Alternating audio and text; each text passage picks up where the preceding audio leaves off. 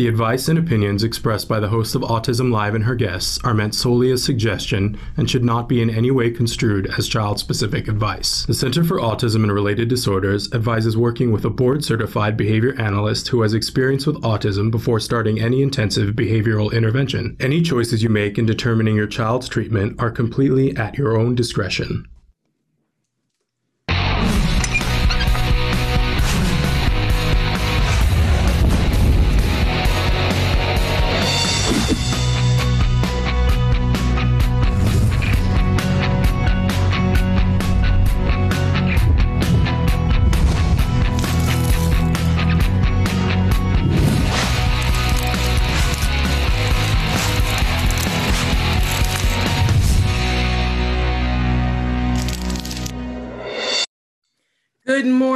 And welcome to Autism Live. I'm Shannon Penrod and we are coming to you live from various different places around Los Angeles this morning.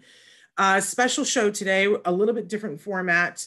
We're not gonna um, start with the jargon. We're gonna do the jargon later on today because we have a guest that uh, we need to get to almost immediately because her time is precious and valuable and she's got other places to be. So I just want to remind you that this show is interactive. We hope that you will participate, especially in today's conversation, because we're going to be talking about some stuff that at some point I imagine it's going to get hard for some or all of us. Um, and that's just what we're here for today, right? Uh, want to encourage you to write in in all the different ways that you want to participate. We are live right now on YouTube, Periscope. We are live on Twitter, and we're live on Facebook. And later on, this will be podcast to all of those places, as well as iTunes, um, Deezer, iHeartRadio, and Spotify, as well as being on our own home website, which is autism-live.com. I'm hurrying because I want to get every minute I can of our guest, who's been very flexible with us. Um, I'm welcoming back to the show Ifunanya, and she's going to tell me if I got it right or wrong, Nowicki. Uh, I'm, I'm, it's like a three-year project I'm working on. Did I say it right? you said you said the first name right, the last name. We're still working on it. oh man, school me because I want to get it. How do you say the last? You you, you swallow the N, so it's Ifunanya Nweke. You like swallow the N. Nweke. okay, I didn't know that. Yes. I didn't know that. All right, I'm learning. I'm learning. Um, but this amazing young woman, we're so glad to have her. She is a mover and a shaker and um, someone who has chosen to be in our autism community and to bring her gifts to our autism community. She's the founder of an amazing organization, Jazz Hands for Autism. But you do a lot of things, and you are a lot of things to a lot of people.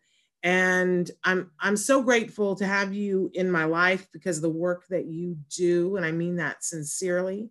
Um, and because I'm just so grateful that young people like yourself um, would choose to be in our community. And you, and I know we've talked about this before, and um, you choose to see that as your gift that you get to be in the autism community and work with these wonderful people, which just makes my day. I'm just going to be honest about that. Um, you guys had a concert. Yeah, we had our first days ago concert um, May 27th. Sorry, I'm a, I'm a crier, so if I if I oh look at me, I'm already a mess. um, a mess. Um, um, we had our first virtual concert May 27, um, and to this day, I'm just like, wow, we, I can't believe it actually happened. Um, and, and, for many reasons. The first reason is um, just going, going, going from ha- you know being fully in person to uh, to moving all of our classes online uh, and then producing a concert, an online concert, that was it was an undertaking. And you know, I just want to just give you know just big props and big shout outs to our musicians who are just so flexible you know, uh, many people think, you know, autism is, you know, people with autism are just so rigid and, you know, routine. And of course, th- these things exist, but our musicians uh, just went above and beyond. They, they, they push themselves past their comfort zones to, to, to, you know, for, for the concert to record and re-record un- until they, they, they, they got a video that, that, you know, that, that they were happy with. Um, and so it was, it was a learning experience uh, for our musicians. It stretched us, all of us, including our musicians, um, and ultimately the result was wonderful. So i'm just i'm so grateful um, for for our musicians you know persistence and resilience. I'm so grateful for our team. We have a really wonderful team at jazz hands that that really supported and you know uh, supported our musicians in, in in putting that together and also just putting the actual the whole project together. So um yeah we're very excited. And you know now musicians can say you know i i i i'm a digital musician. I not only am i an in-person musician but i'm a digital musician. So now they, they can put that on their resume that they know how to create videos from home and have it be professional videos. So um so it, it just it was a growing and learning experience for everybody. So i'm just very grateful that we were able to to do it. We have another one coming in november. The date is still to be determined but we'll, we'll okay. be uh, i'll be announcing that once we have more information and you know, if if people want to get more information about Jazz Hands for Autism and the classes that you're doing online now, where should they go? Um, they, they can just visit our, our website, which is www.jazzhandsforautism.org. Um, and all of our classes that we offer in person are online, including, you know, things like music production, vocal training, everything like that are all online. And they were also finding ways for us to create opportunities within the digital space for our musicians to perform and to actually, you know, find work opportunities. So we've had musicians who've, you know, done like, you know, DJing. We're really capitalizing on our Instagram. We have like a really cool project coming out that I can't announce just yet, uh, but once I can, um, I'll definitely share it. It's a really, really cool project that's going to give our, our, musicians an opportunity to be digital performers um, and be paid for it, uh, which which is our whole goal is to, is to make sure that not only are musicians are our musicians developing these skills, but they can be compensated for their skills and their efforts and their talents. So, um, yeah, just to find out more information about what we're doing, or if, if you're interested in our programs, um, just go on our website. We're online until September, um, and then but we're going to be very um, cautious with our reopening because we want to make sure that you know our students our staff our musicians are all protected uh, and that we are not you know creating a situation where people can get infected I appreciate that. And we always have time and room on this show to talk about Jazz Hands for Autism because it's an amazing thing that you've built. And I, am just, I feel so fortunate that I I remember when you were just starting and and to see what you have built and what you have done has just been so inspirational to me. So we we love what you've done and we always have room to talk about what you're doing here always. I, I also just want to mention that it's uh, it may seem as if it's it's a it's a singular operation but it's not. We have a really amazing team. Um I'm not going to cry but whatever. It's if I cry that's fine. Uh, we have a, our team is like they're my favorite people in the world. Um, our team is just full of just passionate people who go above and beyond uh, to make sure that our musicians are learning. To, they, they, go above and beyond in suggesting ways that we can be innovative. Um, so it's not just me. Literally, it's a team effort. Um, so Jazz Hands wouldn't be what it is if not for our really amazing team. So I'm really grateful uh, for everybody who's on our on our staff, our board, and everybody who is just a part of the Jazz Hands family, and the musicians who tell us where they want to go.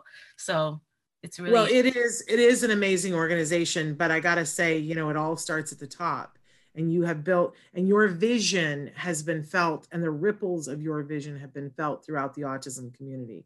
So i'm excited that you're you know with all the things that have not been well lately i'm excited for the opportunities that come uh, from being forced to be digital and i think it's going to bro- broaden what you're doing that much more and and i'm grateful for that uh, and grateful that you're being cautious about going back to the other. But I got to say that we specifically invited you on today to talk about something else because we're friends on Facebook and you had posted something that really um, hit me right in the middle of the forehead. Been, well, it did. It did. We've been talking a lot on the show um, of late um, about Black Lives Matter um, and how important it is that we say that and that we live that and that we find a way to not not only uh, support and help but to stop being silently complicit or just being complicit. And that you know that starts with each and every one of us. And i have said here that you know it, i need to take that very seriously um, and and that I, I feel like as members of the autism community and as parents and individuals in the autism community that we need to be taking that very seriously. And you said something on your post. You said you know who's ready to talk about um the and i don't i don't want to put words in your mouth and maybe you remember exactly what you said but you said something about do you want to say what you said do you have yeah, it there in front I, of you i'm pulling it up because I, I forgot but I, I have it on my instagram somewhere uh, okay. Uh, i said i said we haven't even begun to discuss how police brutality also affects young black men who have autism because racism doesn't care about your diagnosis when you're black. Being black with a disability is a double double whammy when you live in America. Or are we not ready to have that conversation?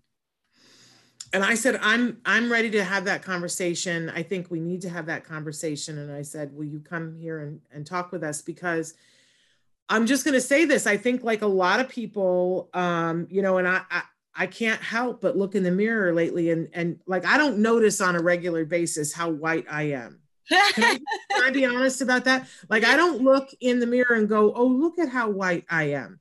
Um, but every day uh, recently, I've been like, "Oh, look at how white I am," um, and I need to be cognizant of that. And I just have to be honest, and I feel like a lot of us feel this way. I don't know what to do. I'm just going to be honest with you. I don't know what to do. And um, and I think we have to start having the conversation and be realistic about this. I, my heart is filled with sorrow and anger and fear because I have seen this. I I have seen this in our autism community before you before you mentioned it. We all have. Um, come on, and uh, you know, I and I, I'm going to be honest and say that in my life, because of how white my skin is, I don't get to see as much of it um, uh, unless it's on the news um, outside of our community. But I have seen it on the news. I can't pretend that I have not. Um, and and we need to we need to do something. I, but I want I want to hear from you, and I want you to help us to get our heads wrapped around what it is we need to do. Please.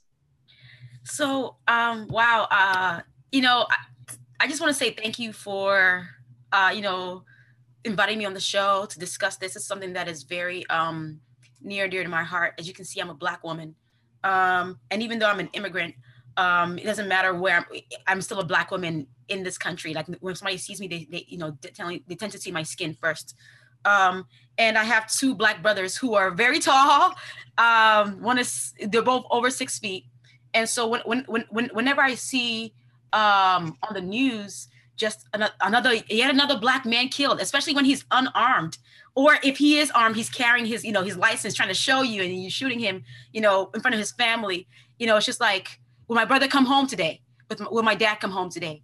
Um and i think it's like it's um uh, it's a very very emotional topic. And um i'll so, so i'll just start with that and then i'll address what i think you know um white people can do uh, to to be an ally and to be a part of you know uh, dismantling this the you know the systematic oppression and systematic racism that exists in this country. Um, so okay, so I have a lot of I, I did a lot of research, so I might I, hopefully I don't word vomit. Um, but I just wanted to start out by saying, you know, um, George Floyd shouldn't be dead. Neither should Breonna Taylor. Neither should uh, neither should Eric Garner. Neither should Tamir Rice, who was 12 years old, um, neither should Philando Castile, and the list goes on and on. But the fact remains that they are dead. And why are they dead and who killed them? You know, they, they were killed by police officers, individuals paid by our tax dollars to protect and serve. And the, the question now is like, why were they killed? And I think that that is like a very, very nuanced, a very, very deep seated reason. Um, you know, I got, I have some stats here, you know, um, you know, some stats that says, you know, according to according to uh, actually before I get to that one, it says black people are three times more likely to get killed by the police in the United States by white people. More unarmed black people are killed by the police uh, last year, and th- th- this was in 2015, so in 2014, and and that's taking into account that black people are 14% of the population. And then to top that all off, 99% of the killings by police um, have, have not resulted in in in in any charge in, in any of them being charged with a crime. So a lot of these crimes are going un they're going unpunished you know so black it's, it's, it's like black lives and black bodies are just being disposed of like willy-nilly you know um and so so so and and the, and the reason why this is happening is that there's something called uh black i think it's called black crime implicit bias where there's an inherent fear of black people in this country especially black men.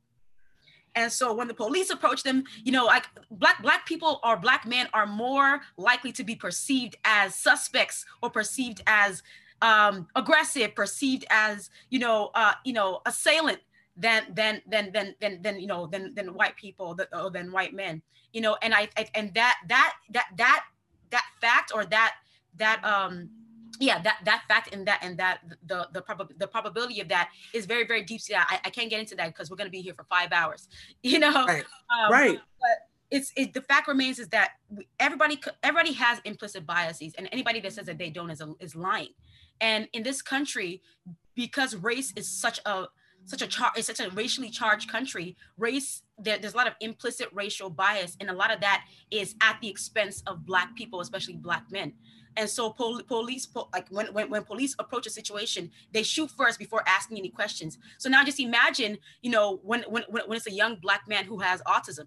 Because and then if we if you look at the, the features of autism you know there's you know challenges in communication you know um, and some and sometimes these difficulties in communication can can manifest in some aggression if, if they feel misunderstood or if they feel you know a sensory overload or they're stimming and you know there's difficulty understanding social situations and multi-step directives. So if, if a police sees, sees, sees a young man and says uh, who has autism and says oh do x y and z and he doesn't understand and then they shoot like you know there's there's a heightened danger for young black men who have autism in this country as, as it relates to police brutality um because because because you know uh george floyd he he could say i can't breathe and they still didn't care.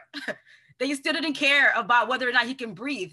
For eight minutes and 46 seconds they he knelt on his neck. I know. Even though I he know. said he can't breathe he said you're killing me. And he's and he can talk. He, he was able to to communicate how he was feeling. Now imagine that that's a young black man who has autism that's nonverbal. Imagine that. So what do you do and like I've read so many stories of like black, you know, black mothers who are young black with, with black children who have autism who are who are just terrified. They're terrified because how do you even after you explain to your child, you know, you know, when if you see a police officer, you do X, Y, and Z. Many most black most black men have gotten that talk from their parents but yeah, it, it, doesn't stop the fact that that these things keep happening. So i think the onus is not on is not on is not on the black mothers it's not on the black on the on the young black men who have autism it's on the system. And so we have to find ways to change the system. You know like you know it, and, and i know there's trainings already that exist you know for autism and police officers and things like that but are the, the, do those trainings also include implicit bias training?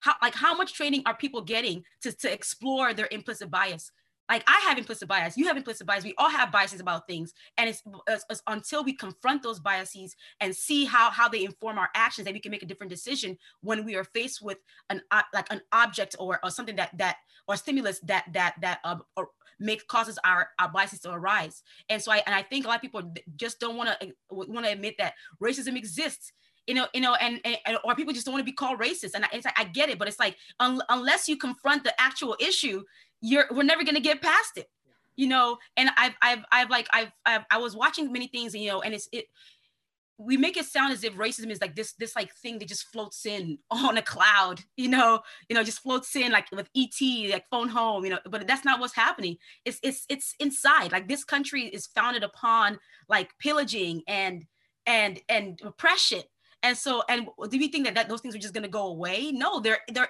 they're, it's like it deeply embedded and we have to dig it out. We have to dig it up and, and look at it and, and just see that this is what it is. And then we can do something about it. You know, I think it's interesting because I, I have this thing I call compartmentalization, which I mean, it's not my thing, but in general, we have this thing where something works in, we, we know something works in one area, but we don't see how it works across many areas. So for example, you know, in, uh, in alcohol, in AA, Alcoholics Anonymous, right? The first step to, to, to solving issues, admitting that, that you have an issue. So if nobody ever admits that, that, there, that there's an issue, how can we ever solve the issue? And so I, I think that what to do in, in order to dismantle these systems, you know, I was talking to my dad yesterday or two days ago, and you know, we're, we're talking about, you know, like the system, the, the systemic oppression, the systemic racism. But the thing is that systems consist of people and, and, and we forget that. Like for example like an organization like we, like we want to we want to uh, talk about an organization an organization as if it's this like this you know if this entity of its own but an organization is made up of people. The people make up the organization. And so the the, the the the the the oppressive systems and the racist systems are made up of, pe- of, people who have racial biases. And so it's it has to start with the actual it has to start with each individual taking a look within and seeing okay what are my biases and how are they showing up in in my life in my work in in my interaction with people? And it, it's no, no, no nobody's saying be perfect. Nobody's saying oh you can never have any biases. What what, what is being asked, asked asked is to look at your biases and see how that that affects how that affects you and how that affects the way you interact with other people you know? Like for example amy cooper who was the lady at Central Park, you know, who called the who the the um uh, a, um, a black man was telling her to put to put her dog away in in like a you know like a leash a leash you know an area of the park where you have to have your dogs on a leash. And she called the cops and she says I'm you know this black man is you know doing X Y and Z. So she knew what she was doing and then later yeah, on, first she threatened. First she threatened. I'm going to call them and call the cops. She threatened him with with police brutality. So it's like it's people know that this things exist. Like it's not a, it's not like a something that you know black people are just like you know imagining yeah. in their head and just waking up like oh wow you know this, this is something that really exists. And even after Amy Amy Cooper did this. Oh hold on a minute please. Absolutely. Uh, and we've had a couple of comments that have come in too that I want oh, to address before we get okay. too far. Do you need to take that? Uh, yeah, let's let's take that. Let's take that. Okay, so and it was sort of at the beginning when you were talking, and somebody wrote in, and I, I think your question was probably answered, but I do want to address it. Somebody said, "Is this about autism?" And I want to make sure that everybody realizes that it absolutely is about autism because this is the world in which we are giving our children and asking the world to take them in and for them to take the world in. So, on a very basic level, whatever the world is struggling with, our kids are going to struggle with times eight, maybe times a hundred, depending on you know what the difficulty is and what our what our child's abilities are or what our abilities are for those of you who are watching who are on the spectrum. So it absolutely is about autism.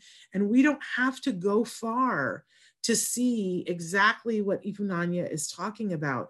I mean, we covered extensively the, the situation of the autism therapist who was working with a person with autism in the parking lot and despite identifying himself as someone who was working with a child ended up being shot by the police, although he was completely unarmed.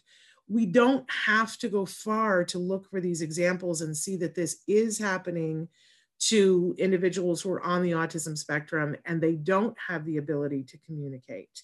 Right. Um, and I also, but but I also want to point out somebody else wrote in and said that I have to say that discrimination doesn't affect only African American people. It happens daily in different ways to Spanish people as well, and and and they are not the only ones. Um, let's be very honest that there are different groups that have been oppressed in lots of different ways.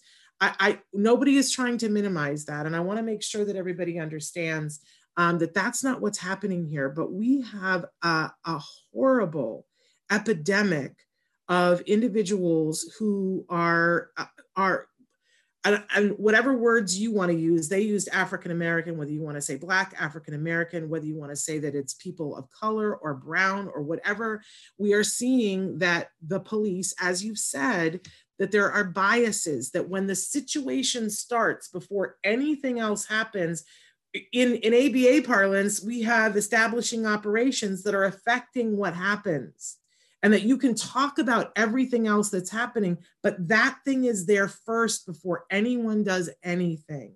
And that's what we have to acknowledge and, and what we have to work on as individuals. Um, I agree. I and and the thing is that so I actually have a couple more stats. So yeah, go for it. Uh, advocacy group Autism Unites. People with autism spectrum disorders are seven times more likely to interact with police over their lifetime compared with people without a cognitive disorder, right? And then and then I have a quote from from from a, a mother of a young black man who has autism. Um, and, he, and she says he's black, male, and autistic. She says, I never know if he'll be accosted. You ask questions later and you shoot first. It's happened too many times all over this nation. And so and so the question is, is it about autism? Um, yes, I mean yes, it is because there are young black men who have autism and and and when and if these implicit bias biases exist within the police officers who are going to be approaching them then that that, that is what that that is that is the first that that that is the the first way that they're interacting is the color of their skin. And and then it, questions are asked later. If if they if, if they see a a, a a a young black man who maybe can't can't necessarily communicate. Maybe he's nonverbal. Maybe he's stimming, or, or maybe he's oh he's he's overstimulated and something is happening, and he, maybe he's flapping his arms, and the police officers don't know what what's going on.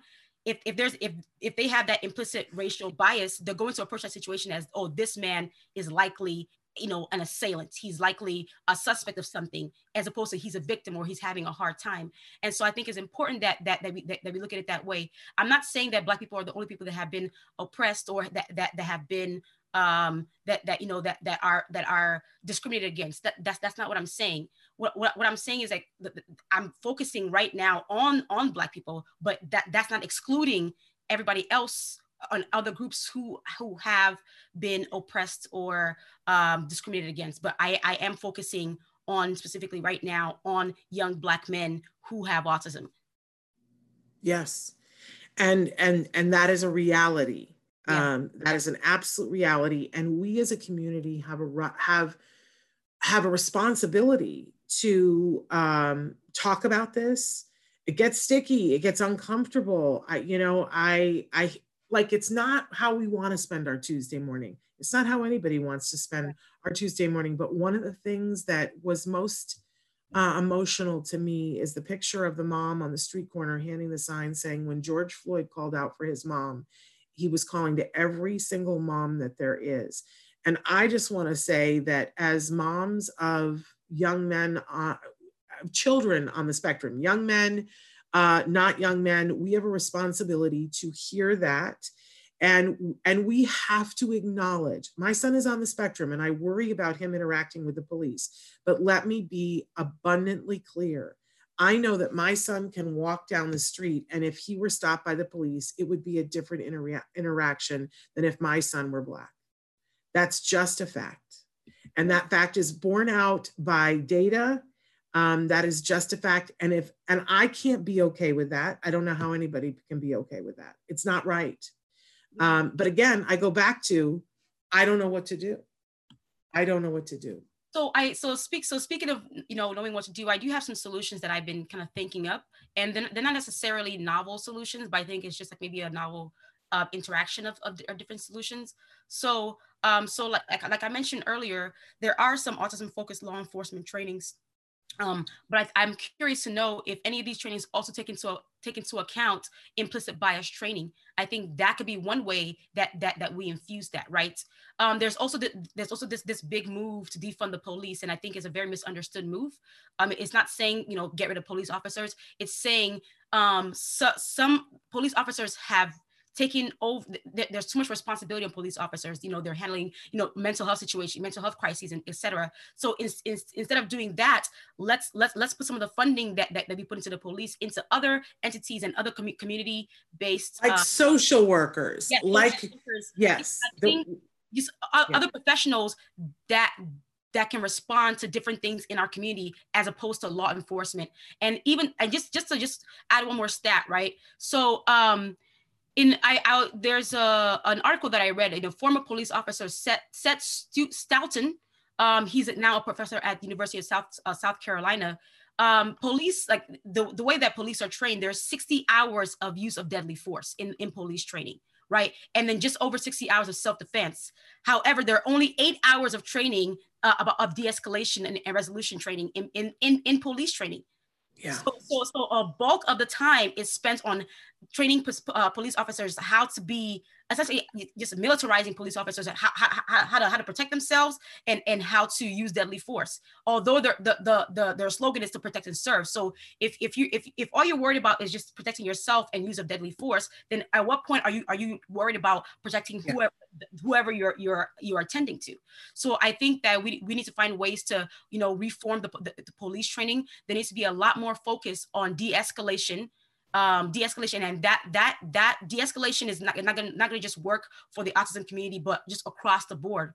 Be, yes. it, it, allows you to ask questions before you pull your weapon. So just more train more de-escalation training. In fact there probably should be more training on de-escalation techniques and tactics than there is on use of deadly force you know? And then once again um, having some kind of implicit bias training or imp- implicit bias um, evaluation done uh, before becoming a police officer because you know it that, that's that, that, in the same way that you know of course it's not necessarily all the way parallel but in the same way that that that, that you know doctors spent you know almost a decade learning their, their their how to how to do their job because it's a life or death situation. Police officers are also in a life or death situ, uh, uh, situation type of job. And so there, there needs to be a lot more time a lot more training a lot more weeding out of people um, and, and it needs to be a, it needs to be a lot harder to become a cop and so so that by, by the time you, you you get get to the end at the end of that journey you you are well equipped to not to not always just you know engage your fight or flight response you know and to be afraid and react out of fear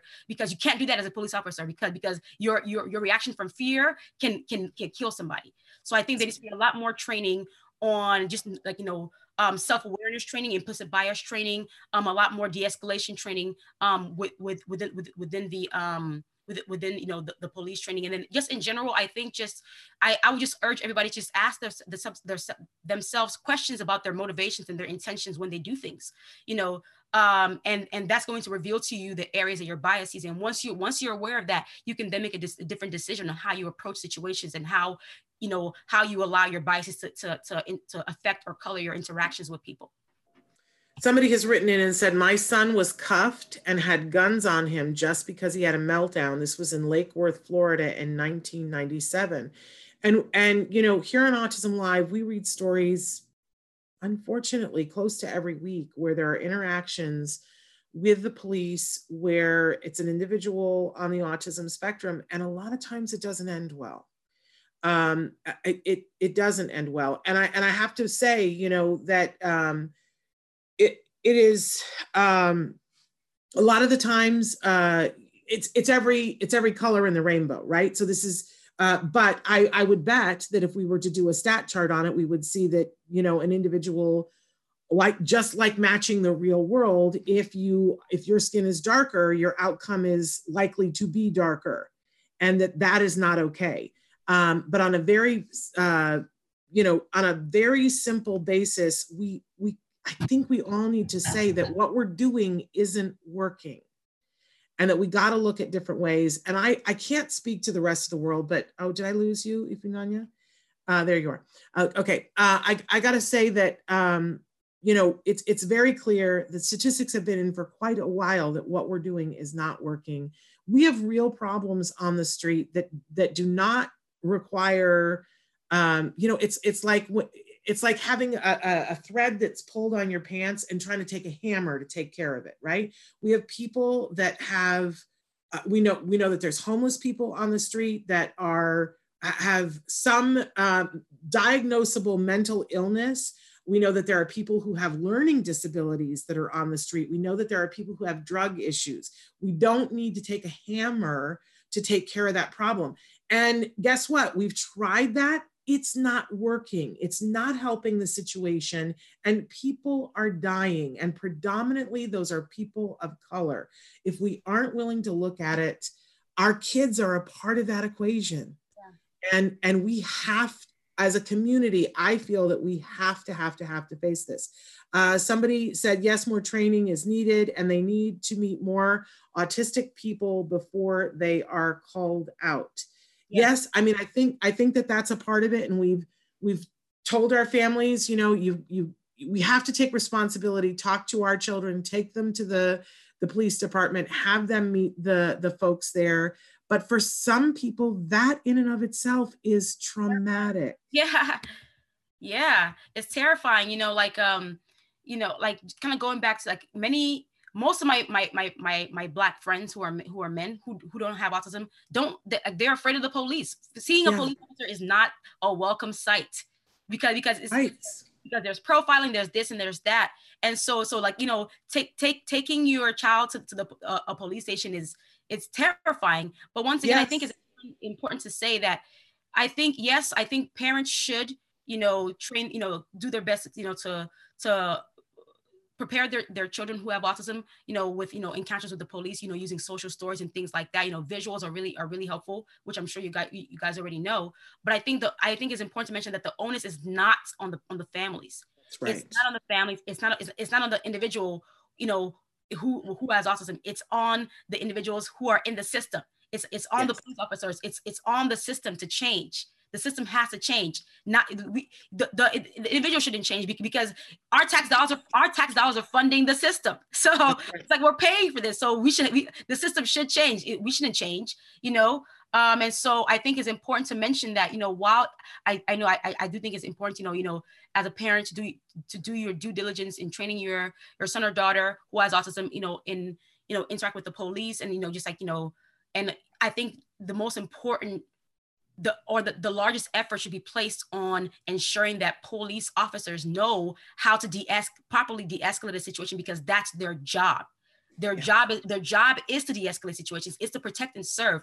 How do you protect and serve somebody with deadly force? You cannot do that. That's not mm. protecting. That's that's that that's assailing you're the assailant in that situation. So i think it's important that that that that you know police officers are taught how to properly de-escalate a situation and to have training that spans across many different intersectionalities not not just race but also ability slash disability um, and etc you know um, what you know they need to have experience and training on how to de-escalate a situation that that that involves a person with uh, you know, that, that's having a, you know, a mental health challenge. Or a better yet, let's just get somebody else who's more, who's better tasked at that instead of having the police officer come and do that. Yes. Yes. We have other people who are better trained for that. And, right.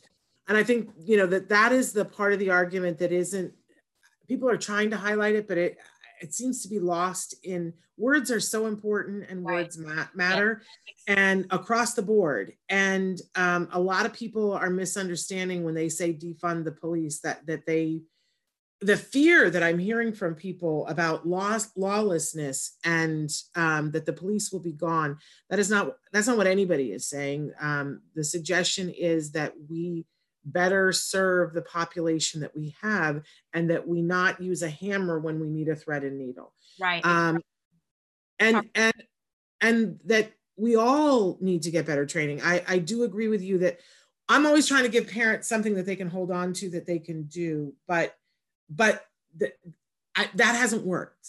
Like we've been telling parents for eight years you know take your kids to the police department teach your kids show them you know it, it hasn't worked in terms of it's not changing on the other side. And i don't think anything is going to change unless enough of us say enough. Right exactly. So so yeah like yeah so i think you know like for parents you know um, using social stories you know if, if you if you want to do something at home using some kind of social story i do think it's important to talk to your kids about race whether or not you think that they are able to you know fully comprehend that in that moment um, but I think it's important for them to understand that, uh, understand how, you know, like the social landscape, because that is a part of social skills. Um, uh, but I think that once again, you know, as you do your part as a parent, I, I just want to make it make it clear that the onus is on law enforcement to respond appropriately and uh, respond better to, de- to learn how to de-escalate increase the the, the de-escalation training and you know add a very, very large serving of implicit bias training and implicit bias evaluation. Those things are very, very important in making sure that, that the system actually changes. Because, because if, if we don't do any of these things, the system will remain, remain the same and will continue to have the, the, the same outcomes. Um, and then once again, let's, let, let's, let's, let's find ways to invest into other resources that are better suited for for responding to different things in our community as opposed to just having law enforcement respond to everything. Because i don't think that that, that that's that's that i don't think that that is necessarily their domain. There's too much they have too much jurisdiction jurisdiction over things that is, are not their expertise or their specialty. So i think that we need to bring in more people into our communities that have a specialty in in these different areas you know? So you know, for for things that are mental health related, get somebody who's who who's who's in the in, in the mental health community. For things that are, you know, just uh, just just diff, different, find different professionals you know, because they exist. People, people go to school for these things, and, and they have deep expertise in these things. So let's let's pull them into our communities and have them be the ones that that are um, providing the solutions to, to, to those areas, as opposed to just having law enforcement or police officers doing everything across the board. Absolutely. And I think one of the big misunderstandings is about the implicit bias. Yeah. Um, that I think I think we all like to think, well, that's not me. Yeah. I'm not racist and I don't feel that way. And so I don't, you know, I don't ha- take ownership of that. And there was a woman in the 80s, I, I wish I would, could remember what her name was, who would go around she was a she was a little white woman i'm just going to say that but she would go around and she would do these classes at businesses. And um i can't remember whether see this is how old i am. I can't remember whether she was a, what, you're not 20 years old. I don't believe you. Uh, or or whether it might have been on oprah but um she had a room full of people every color in the rainbow and and you know and she was saying to all of them do any of you think that you're racist? And of course they were like no um, no, not, not at all. We're not, not, not at all. and um and so she said reach under I reach underneath your chair with something along this line and everybody had a box of Crayola crayons and she said I would like for you to reach into the box and I would like you to take out the crayon that is that is named flesh and everybody like took out the crayon and everybody had a light bulb moment now Crayola has since changed and they you know there there was this color that was like this you know, I think now it's called peach, right? But that was the color that Crayola, and it was in every single school around the world that this is the color of flesh. Yeah. And we all didn't notice it. And, and honestly, recently Crayola came out with a box of crayons that it's calling the colors of the world that are its flesh colors. And I think that that's that's a real shift in the way that we look at things. But I just want you to think about how insidious that little thing was that I grew up with and I didn't notice, and I would not have said, okay, there's implicit bias. But yeah. That's just one example. And uh, Jane Elliott, Traven is saying that the woman's name was. Look oh yeah, yes, I know. She wears. I think she wears glasses. Um, yeah. And so, um, yeah, I mean, I think that I forget what I, I, was watching something or I was reading something. It's been a lot of things that you know I've been consuming a lot of information, but essentially, it's it's impossible. Like you know, every day, like we grow up. You know, you know, in psychology, there's priming. Like you know, there's like we we literally grow up with messages about different things in our lives every day, and so it's impossible to think that that we have not um, what's the word internalized any of those things. Yes. And so, and I, I think it's important that that we remain humble. Um, and remain uh, teachable. Um, and and once once when we have that that, that heart position, then it, it won't be hard for us to see, you know, uh, you know where our implicit biases lie. Everybody has implicit bias. They're not all racially charged, but they but they're all implicit and they're all biases. You know, and so I think that it's important that that we once again like the, what I what I try to do is, and I'm not perfect. You know, I there's there's times I'm like, oh, that was a bias you know i do something i'm like oh yeah let's let, us let us work on that let, let's explore why i feel that way about that thing but i think ask asking ourselves questions about stuff you know asking ourselves questions about why did i react that way why does that bother me? You know why do i feel afraid right now? You know just things like that you know like when when when when your your body's giving you like all your feelings and your emotions are cues and clues for you to, to discover more about you know your the, the way that that you're you're you're built. Um, and so i think that you know asking ourselves questions about our intentions and our motivations is going to be a very very important tool. I think it's important that we all do that um you know everything like you know like if if if, if somebody walks by and, and I and I, I you know I do this I'm like okay why did I just do this? Did, did, yeah. was this person actually really threatening to me? Or was it just like was I just assuming something because I watched something on TV many years ago and it, it, it indicates to me that this person should be I should be afraid of this person um, and so I think just, you know, asking ourselves why, remaining humble and remaining teachable, I think is going to be very, very important. And, and, you know, I also want to say, I mean, I'm not an expert at this, but children, children watch, you know, I don't have any kids of my own, but I can't wait, you know, um, yeah. yeah. watch us, you know, and, you know, there's something called priming once again in psychology. We, we don't know that we're learning things, but we're learning things. So children are watching us. So the, so the way that we respond to things, you know, in, in as, as, as human beings, as, as parents, not that I'm a parent, but as parents, your children are, are absorbing those without even knowing that they're absor- absorbing the, the, you know those you know interactions and and the, you know those um the, the, those ideologies. So i think just you know remain, remaining um curious remaining humble remaining teachable i think is going to be very very important in us begin to uncover our implicit bias and, and not and not to be afraid of of, of claiming that you have a bias and, and, and you know just like don't be afraid of that. Like like once again nobody's perfect. No one and so for us to think that that that we are is i think that's like that's crazy. Nobody's perfect. No one. And so and so if we know that we're not perfect then that, that means every day is an opportunity for us to learn and to be taught something new about ourselves. And so remaining curious um not if somebody says something about uh, says something that, that they receive from you don't immediately say oh no that's not me. You know inquire why. I wonder i wonder why this person received that from me. I wonder why this person felt this way about what i did and and at the end at the end of your your curiosity about that you may say well it may just be a them thing right? It may just be a them thing. Or you may discover wow it may a lot of it is a them thing but i see i can see how they would perceive this from me and how can i what, what can i do with this information that i have?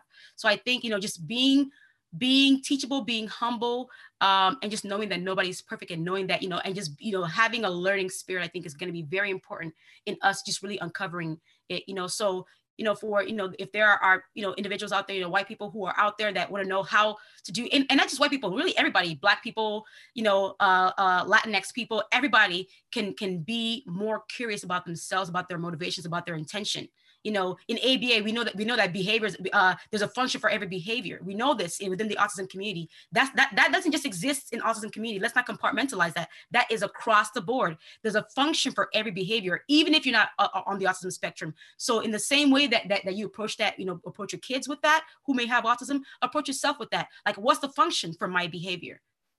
Yes taking us to church. Thank you. I, I, know that. I know that. Unfortunately, we got to let you go because you got a meeting that you got to go to. I to. my meeting already started. But... I, I'm sorry, and I, can I just tell you how much I adore you and respect you, and I'm I'm so glad that you said what you said on Facebook, and then we're willing to come on here and talk about it. Please, you guys, check out Jazz Hands for Autism um, this is an amazing woman doing amazing things, and you're a leader. And I'm so glad that we had this opportunity to talk with you. Thank you. Thank you. I know, I know, I I want to try to be better. I want to be more humble. I want to be more open. I want to be more teachable. Um, so thank you for giving us that. Thank you so much, and thank you so much for this opportunity. Um, I thank you for all the, all the, uh, everybody who commented. I do well. I, I'm just so appreciative of your varied opinions and, and your and your um and your and your input um, thank you for you know participating and engaging in this conversation. And you know, I think it's a conversation that we need to have more of, even if it's not here. Have it in your family, have you know, have it in your home, whatever it may be. I think we need to have these hard conversations and not be afraid to be wrong and to be and to be teachable and to learn. So I really appreciate this time, and I pray that we all continue to be teachable and humble. You know, myself included. I you know I, I learn something about, about myself every day, and so I pray that we all have that experience of learning something new about ourselves every day in ways that we can improve and move, move forward better and more improved. So I really appreciate this time and, you know, many blessings and well. Pray that, you know, our country sees, you know, more progress, you know, more humility um, and just more equity and equality for everybody. Amen. Thank you so much. You have a great day. Okay. We'll be in have touch soon. Day. Thank you. Bye. Bye. Um, that was the amazing Ifunanya Wiki Hopefully I said that right. Um, okay, we said that we were going to do jargon a little bit later on if we had time, and we do have time.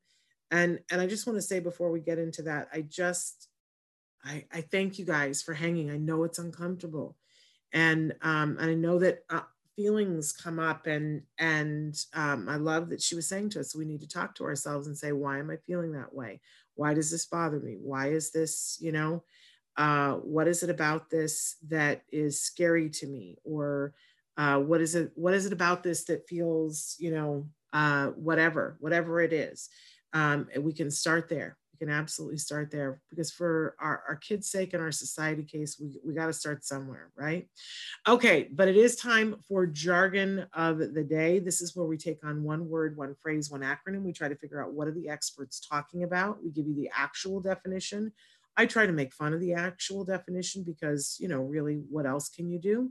And then um, I we give you a working definition that's a little less specific, but hopefully it'll help you. And it's sneaky today because our jargon term for today is receptive language, and you'll see why it's sneaky. So let's take a look. You probably have heard this term. Um, if you are, especially if you have uh, anyone that you love in your family that's on the spectrum and you're talking to people at school, they talk a lot about expressive language and receptive language. So, what's the difference? What's receptive language? Because this is something that we all need to strengthen, especially in these times. Let's take a look at our actual definition. Receptive language is the process of attending to communication, spoken or non vocal, comprehending the communication and being able to react appropriately within a specific specific time parameter even when what is being conveyed contains multiple facets okay as definitions go it's not the worst it's a little wordy and it doesn't really get down easily to what we're talking about although Trayvon, I'm going to want to come back to this, but let's go to the working definition of receptive language. It's the child or an individual's ability to understand what is being said to them. But just understand that what's being said to you is said to you on a lot of different planes. Receptive means this, you know, what we're open to, what we, you know, hear, what we take in, right? So, um, for instance, let's say that the teacher is at the front of the classroom and she does this, you know, she raises the stink eye eyebrow and goes to one of the students. Now, um, hopefully, the student would be someone who can understand okay, I was just doing what I was doing. I looked up and the teacher was looking at me that way. What does that mean? That means that she's unhappy with what I'm doing and I should stop right? But not every child, not every individual will be able to read the facial expressions to understand what's going on. But that is a part of receptive language. If the teacher points at the person and goes like that, understanding, you know, I'm talking to you and I want you to go over there and I'm not happy because I could have been like, you know, pointing at you and going like that, right? But I didn't. I pointed and I went, right? And my face was doing something and all together uh, you know, I was sending the I'm disapproving of what you're doing and you better get over there because I'm not happy, right? Um, that's receptive language too, just as clearly as if I said to somebody, stop what you're doing and get over there, right?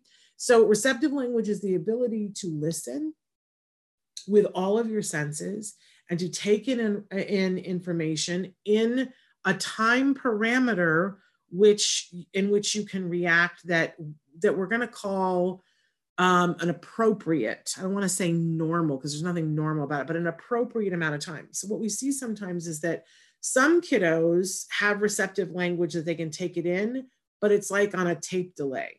So, the teacher will go, right? And the student doesn't go immediately. They got to think it through and they're like, okay, was she pointing at me? What is what is it that she wants me to do? Why is her face that way? And the time that it amount that it mounts for amounts to them figuring it out the teacher already wanted it to happen. So now the situation escalates. You see what i'm saying? Because the teacher is like now you're being disobedient too? Um, so for those kiddos we just want to sharpen up the amount of time that it takes for them to process right? But there are other kiddos that receptive language is not their strong suit and it might be that they take in um, the vocal instructions and they hear it and they react well, or it could be that they don't respond um, to vocal instructions, right? That it's better to hold up a picture, that their body processes that quicker. Uh, there are some kids that are not good at facial expressions, right? So there's lots of different types of receptive language, but I want us to start with ourselves right now. Think about you know, where are your receptive language strengths and where are your weaknesses? I am horrible at hand signals. Oh my gosh, it gives me so much anxiety when I pull up to a traffic stop and there is somebody who's directing traffic, whether it's in a parking lot of a baseball stadium and it's, you know, it's like a person who's had two days training or whether it's like you know there's really amazing traffic cops that have the whistles and they do whatever total anxiety because i have no idea what they're saying to me. Me going to disneyland and getting parked we usually have my husband drive into the parking lot because there's somebody there going like this and i end up having to pull up roll my window down and go what does that mean? There are three different directions here and you're going like this. Which direction do you want me to go? I just can't figure it out it's not my strong suit. I don't know why, but it's not the thing I'm good at. Uh, whereas, you know, if somebody says to me, now listen, you want to go down here and you want to turn to the left and then you want to go to the right and then you want to go past the tree and go to the left and then you want to go to the right when you get to the blue house. Right now, that if I'm paying attention, I can follow. Whereas other people go, you lost me at the first tree. Um, so, where are your receptive language strengths? Uh, when are you good at listening? When are you not good at listening? I also know that for me, um, I don't know whether it's, you know, other things, but I have sensory issues. And if you give me something to hold on to, I can listen better. I just can. And I learned that my son was that way too. That if I gave him something to hold on to, you could read to him and he could hear. But if you take the thing away, he needed something to do, right? And I'm exactly that way. And my mother was that way too. Um, but other people, it's the exact opposite. If you're trying to talk to them and they're holding something, forget it. It's like it diminishes their ability to hear. So understanding receptive language first within ourselves and and knowing like, oh, where am I good with receptive language? And and and in general, um, you know, we have expressive language, which is the ability to talk, and receptive language, which is the ability to take in. Um, and I gotta say, you know, it's not gonna come as a shock to you that my expressive language is better than my receptive language. But what about you? What's which one is stronger for you? And then you want to think about which one is stronger for your child. And it's not unusual for a child on the spectrum to have very little receptive or expressive language and for one of them to jump up before the other. And I got to say that my son's receptive language jumped up well before his expressive, but then his expressive passed his receptive. So he's much more like me now that uh, expressive is his strong suit. Um, and he's learning to take in still uh, facial. Look, I'm learning to take in uh, facial expressions and to imply from them after looking at the whole situation what they might need. So, all of us right now could be working on our receptive language. As I watch the news at night when I can, I think, oh, we all need to do more perspective taking and we all need to look, work on our receptive language. We need to read the cues. We need to see what's happening and listen, right? Okay, moving on. We always have uh, a question of the day. And our question for you today is what is your favorite sound? What is the thing that you hear and you know gives you peace or happiness or um obviously I love to hear my son laugh. Oh my gosh, there's just really nothing better than that, right? Um and and I would tell you that one of my son's favorite sounds is when I laugh so hard that I can't breathe. Um, he loves that, I know, because it just he's doing that thing. Mom's laughing, and he'll run into the room to to hear what what what what was it that made you laugh that way. Um, but I also there are certain guitar sounds that I just absolutely love. Um, you know, different musical instruments that I love, um, and some that I don't love that aren't my favorite. But what's your favorite sound? Um, we all need to be taking care of ourselves, even though, you know, we've talked about so much that's anxiety provoking everybody needs to be soothing ourselves in ways that are positive and sound is is really a great way. I urge you guys to listen to some music today.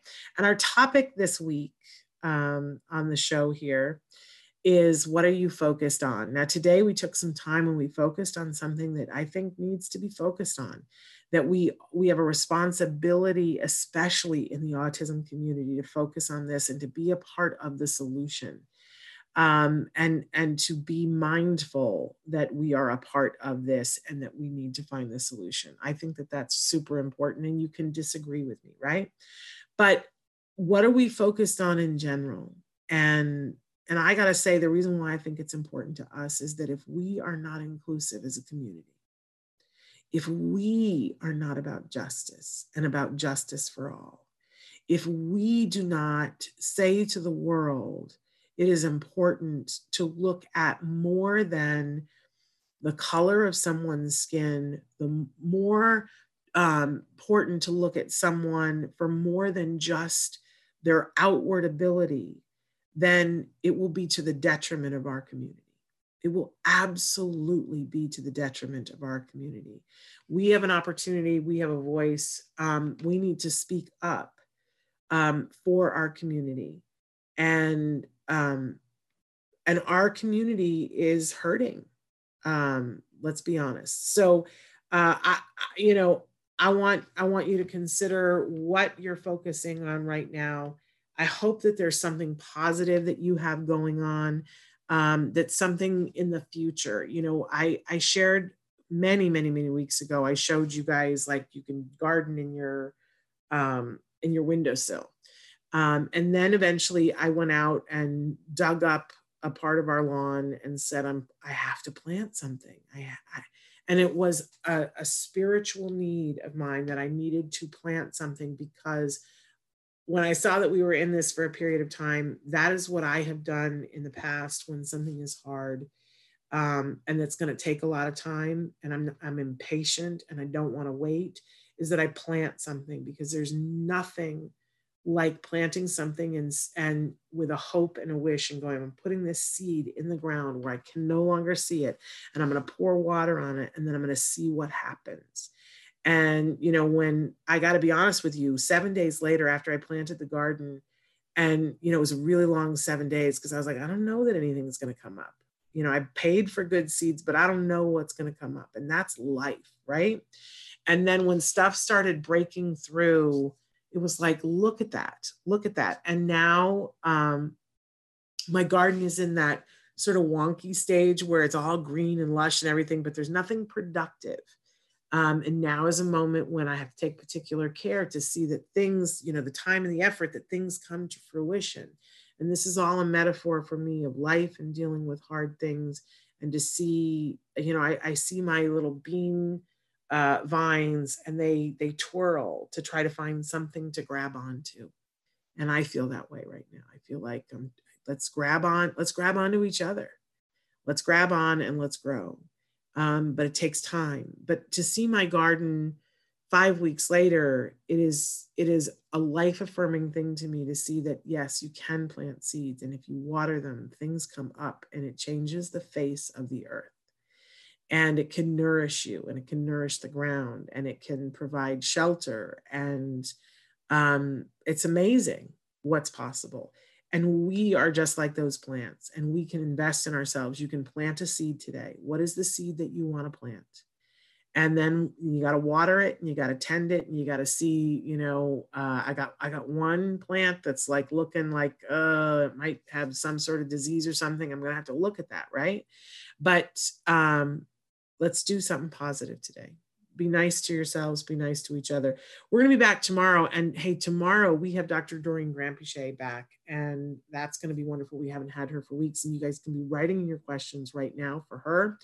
Uh, it's going to be a great week. I, I didn't say this, maybe I did say this before, that on Thursday we're going to replay the Temple Grandin episode that we did a week ago with um, Temple, where she was talking about finding and feeding our kids' passions. We, we're going to replay that episode on Thursday. And on Friday, we're going to replay last Friday's Let's Talk Autism with Shannon and Nancy with myself, Nancy Oswald Jackson, and Matt and Nava Paskowitz Asner. Um, we're going to replay that. And, I'm taking a couple of days off. I know it's just not like me in this, um, but I need to be helping to put together the memorial for Joanne Lara, which we're going to tell you more about because we're going to be hosting it and um, and it's a week from Saturday, and so I need to put together some things, and I need some time to do that. You know what I'm saying? But we're gonna be back strong next week, all week, and I just appreciate you guys so much. I know it's tough time, but I appreciate you being here with me. We hold hands. We get through this together. Yeah. I will see you tomorrow with Dr. Granpeesheh. Keep the good thought. Uh, give your kiddos a hug for me and one for you too. Bye bye for now.